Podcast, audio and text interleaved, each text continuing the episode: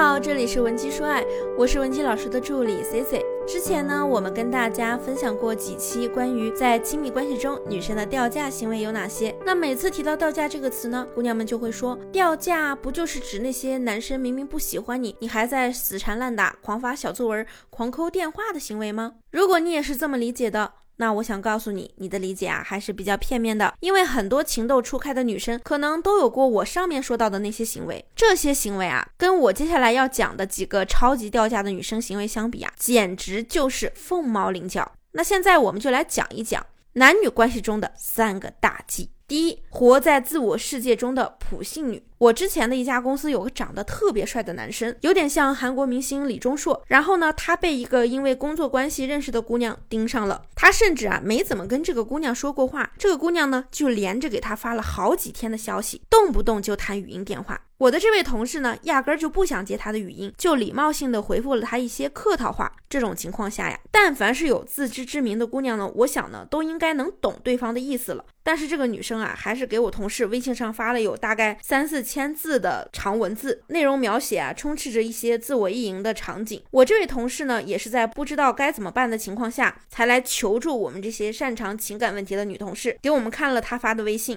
有部分内容啊，我至今印象深刻，给大家读几句。我知道你那天应该是故意提前去星巴克等我吧？你当时是不是有话对我说啊？但是我当时好像也说了什么，把你吓到了。你别看我给你发这么长的消息你就紧张啊，我只是想让你多了解了解我，我也想多了解了解你。重点是啊，我这位同事正愁怎么回他才不伤女生自尊呢，他又发了一条，你如果不回我，我就给你打语音了哈，打到你拉黑我为止。可能他说这句话的时候呢，还觉得自己挺可爱，有点霸道的感觉。但是啊，我同事直接就顺着他的话，真的把他给拉黑了。我这位男同事啊，从头到尾从来没有表达过一丝对这个女孩的喜欢，两个人只吃过一次工作餐，但这个女生呢，还到处跟人说她失恋了。大半年过去了，还没有走出来，完全呢自编自导了一个偶像剧的剧本，全程啊都是在自我感动。这种自以为是的行为真的会非常困扰别人，没有任何人应该被你强硬的写进你的剧本里，配合你的表演。所以啊，如果你喜欢人家，咱们就得走接地气的路线，去实实在在的吸引他。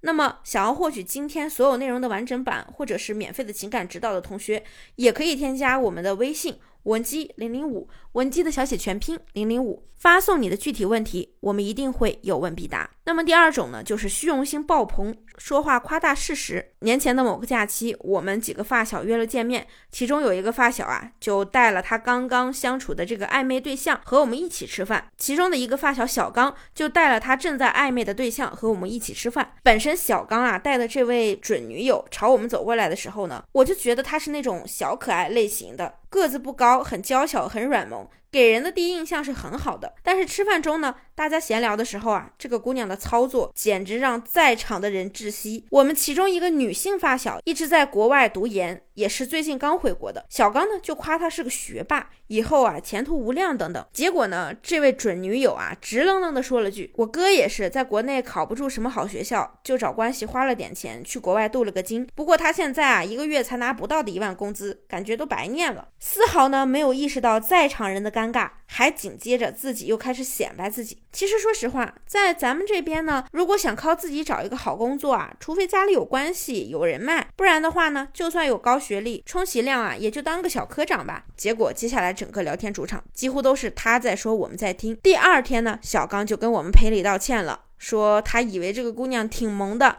没想到说起话来啊一点情商都没有。回去以后啊，两个人争论一番后就散伙了。那么第三种呢，就是在公众场合大声喧哗。去年有一部恐怖片很火，叫《寂静之地》。 C C 呢当时和三五好友一起约着去影院看了这部电影。听电影名字大家都应该知道，这部电影呢它的精髓啊就是一个静字，这才能体现这部电影的灵魂。但是我们坐在不远处的一个姑娘，在一个上百人的 三D Max 环绕式音箱包裹的观影大厅里，数次发出尖叫声。她制造的恐怖程度啊，和这个恐怖片比起来啊，简直是过犹不及。那为什么说这种行为也很掉价呢？因为其实这是一个很彰显个人素质的事情。小女生想和男朋友去看恐怖电影，然后在吓得不行的时候呢，扑在男朋友的怀里，增加亲密，这是很正常的。但是呢，你不能因为你个人的原因就去影响别人。他们坐的位置啊，离我们也不远，所以我们可以看到每次他尖叫的时候，他旁边的那个男生啊，都带着明显的尴尬。最后的几次啊，只要这个女生一尖叫，和她同行的男生呢，就会回头看着我们后面这些人，用他微微的低头姿势和表情来表达自己的抱歉。我不知道他们两个人是什么关系，但很明显，这个男生在电影散场的时候，